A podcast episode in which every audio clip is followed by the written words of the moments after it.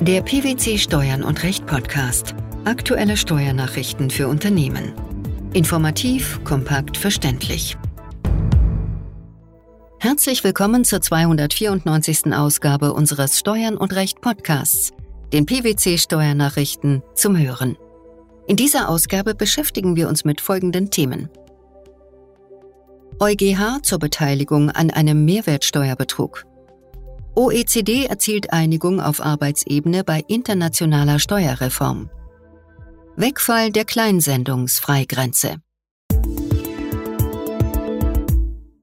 Eine Regelung, nach der einem Steuerpflichtigen das Recht auf Vorsteuerabzug versagt wird, wenn die erworbenen Waren Gegenstand einer auf einer vorhergehenden Umsatzstufe der Lieferkette begangenen Umsatzsteuerhinterziehung waren, ist mit geltendem Unionsrecht vereinbar. Dies gilt auch dann, wenn der Steuerpflichtige an dieser Steuerhinterziehung nicht aktiv beteiligt war. So hat der Europäische Gerichtshof aufgrund eines Vorabentscheidungsersuchens des Finanzgerichts Berlin-Brandenburg entschieden. Welchen Hintergrund hat die Sache?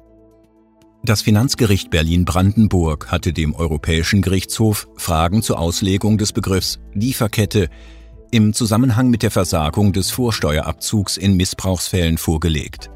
Fraglich war für die Finanzrichter, ob die Versagung des Vorsteuerabzugs aufgrund des Umstands, dass die Klägerin von den Umsatzsteuerhinterziehungen auf einer vorhergehenden Umsatzstufe hätte Kenntnis haben müssen, gerechtfertigt ist.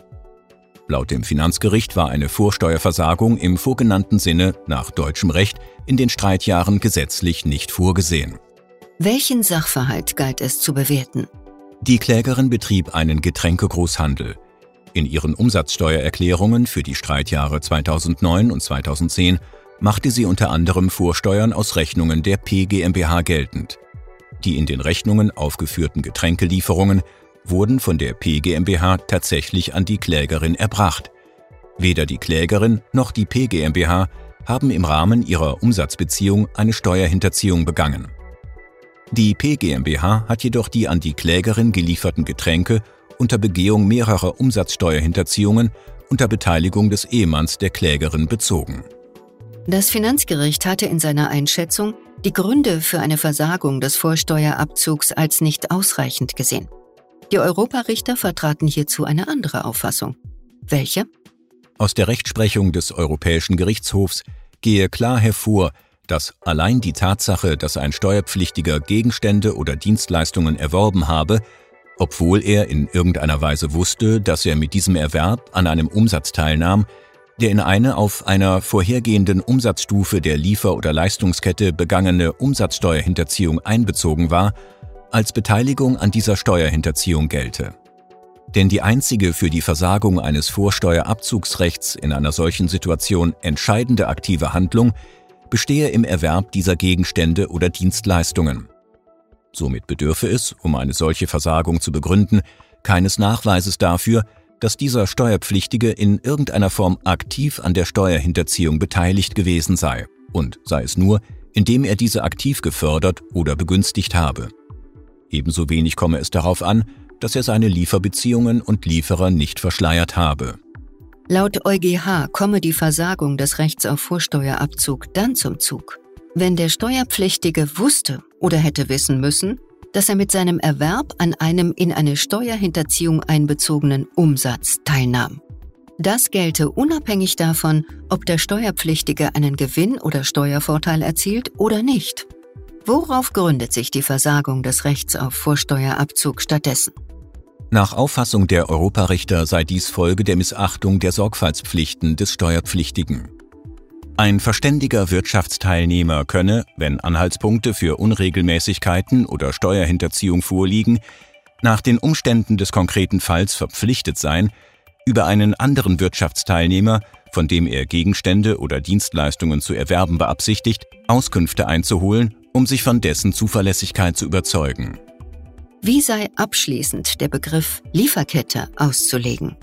Der Begriff der Lieferkette sei nicht, wie das Finanzgericht meint, dahin zu verstehen, dass er sich nur auf die Fälle bezieht, in denen die Steuerhinterziehung auf eine besondere Kombination aufeinanderfolgender Umsätze oder auf einen Gesamtplan zurückgeht, nachdem diese Lieferungen Teil einer über mehrere Umsätze erstreckten Steuerhinterziehung sein sollen. Durch eine solche Auslegung würden nach Ansicht des Europäischen Gerichtshofs zusätzliche Voraussetzungen für die Versagung des Rechts auf Vorsteuerabzug bei Steuerhinterziehungen geschaffen, die sich jedoch nicht aus der zu diesem Themenkomplex ergangenen und von den Europarichtern im aktuellen Fall herangezogenen EU-Rechtsprechung ergeben. Im zweiten Beitrag beschäftigen wir uns mit der Organisation für wirtschaftliche Zusammenarbeit und Entwicklung, kurz OECD. Diese hat am 1. Juli 2021 auf Arbeitsebene eine breite Einigung auf faire Verteilrechte und einen einheitlichen Mindeststeuersatz von mindestens 15 Prozent erzielt. Was hat es damit auf sich?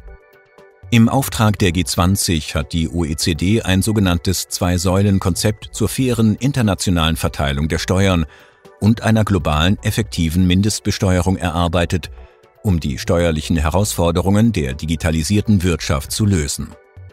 Daran arbeiten 139 Staaten mit. Bislang haben allerdings nur 130 Staaten zugestimmt. Auch die Zustimmung einiger EU-Staaten steht noch aus.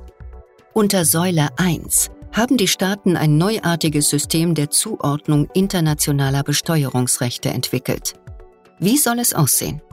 Durch die Schaffung neuer Anknüpfungspunkte sollen tendenziell die Besteuerungsrechte vom Ort der Produktion dahin gelenkt werden, wo die Produkte vermarktet werden. Dazu soll ein Anteil des Gewinns einer Unternehmensgruppe oder Geschäftssparte den Staaten mittels einer Formel zugeteilt werden. Dabei kommt es nicht darauf an, ob das Unternehmen in dem Staat einen Sitz hat. Was möchte die OECD damit erreichen? Das übergeordnete Ziel soll die Stabilität der internationalen Steuerrechtsordnung sein.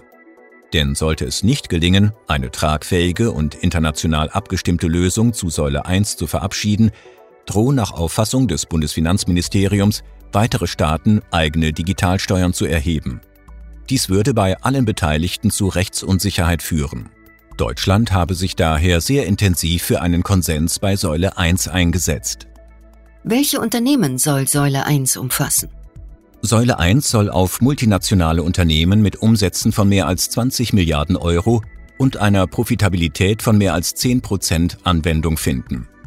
Säule 2 beinhaltet den Vorschlag einer globalen effektiven Mindestbesteuerung. Dabei ist ein effektiver Steuersatz von mindestens 15 Prozent vorgesehen. Wie kann so eine global effektive Mindestbesteuerung gelingen? Das Grundprinzip ist vergleichsweise einfach.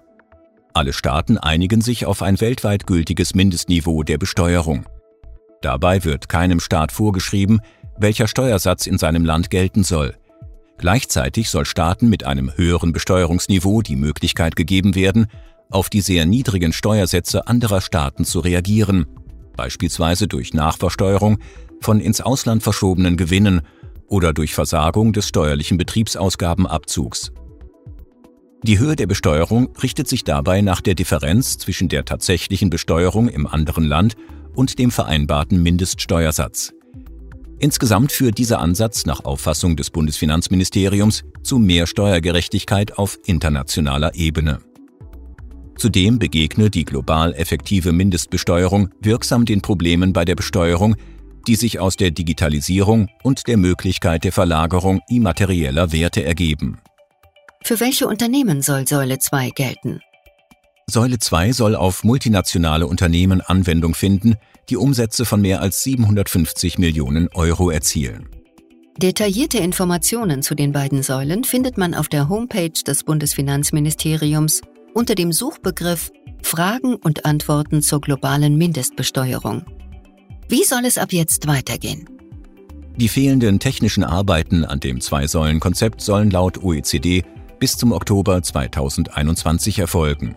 Ziel ist es, das Konzept bereits im Jahr 2023 umzusetzen. Für die EU wird die Umsetzung in Form einer Richtlinie angestrebt. Um eine Veröffentlichung des Bundesministeriums der Finanzen geht es in unserem dritten Beitrag. Das Ministerium hat am 30. Juni 2021 auf seiner Homepage Hinweise zum Wegfall der Kleinsendungsfreigrenze veröffentlicht. Worum geht es dabei? Zum 1. Juli 2021 treten die Änderungen im Zusammenhang mit der zweiten Stufe des Mehrwertsteuer-Digitalpakets in Kraft. Durch diese neuen Vorschriften verändern sich insbesondere die umsatzsteuerlichen Rahmenbedingungen für den Onlinehandel. Im Bereich der Zollverwaltung entfällt dabei ab dem 1. Juli 2021 die Befreiung von der Einfuhrumsatzsteuer für Waren in kommerziellen Kleinsendungen mit einem Wert bis zu 22 Euro. Bisher mussten Unternehmen von außerhalb der EU bei Sendungen mit einem Wert bis zu 22 Euro keine Umsatzsteuer in Rechnung stellen. Was folgt aus den neuen Regelungen? Ab dem 1. Juli 2021 müssen grundsätzlich für alle Sendungen aus einem Drittland Zollanmeldungen abgegeben werden. Diese Aufgabe übernimmt in den meisten Fällen der Beförderer der Waren, also der zuständige Post- bzw. Kurierdienst oder der Online-Händler selbst. Diese zahlen die fälligen Abgaben in der Regel unmittelbar an die Zoll- oder Steuerverwaltung. Für diese Serviceleistung erheben die Post- oder Kurierdienste meist eine Servicepauschale. Ob und in welcher Höhe eine Servicepauschale verlangt wird, obliegt den Post- und Kurierdiensten. Wann wird Zoll fällig? Bei einem Sendungswert bis 150 Euro ist die Einfuhr weiterhin zollfrei. Diese bisherige Wertgrenze von 150 Euro bleibt also auch nach dem 1. Juli 2021 bestehen. Bei Fernverkäufen von aus dem Drittlandsgebiet eingeführten Waren kann ab dem 1. Juli 2021 das sogenannte Import One-Stop-Shop-Verfahren angewandt werden. Dies gilt für Sendungen mit einem Sachwert von höchstens 150 Euro. Informationen hierzu erhalten Sie auf den Internetseiten des Bundeszentralamts für Steuern. Die Beteiligung an einem Mehrwertsteuerbetrug die Einigung der OECD bei der internationalen Steuerreform sowie der Wegfall der Kleinsendungsfreigrenze. Das waren die Themen der 294. Ausgabe unseres Steuern und Recht Podcasts, den PwC Steuernachrichten zum Hören. Wir freuen uns, dass Sie dabei waren und hoffen, dass Sie auch das nächste Mal wieder in die PwC Steuernachrichten reinhören. Steuerliche Beiträge zum Nachlesen finden Sie in der Zwischenzeit unter blogs.pwc.de slash steuern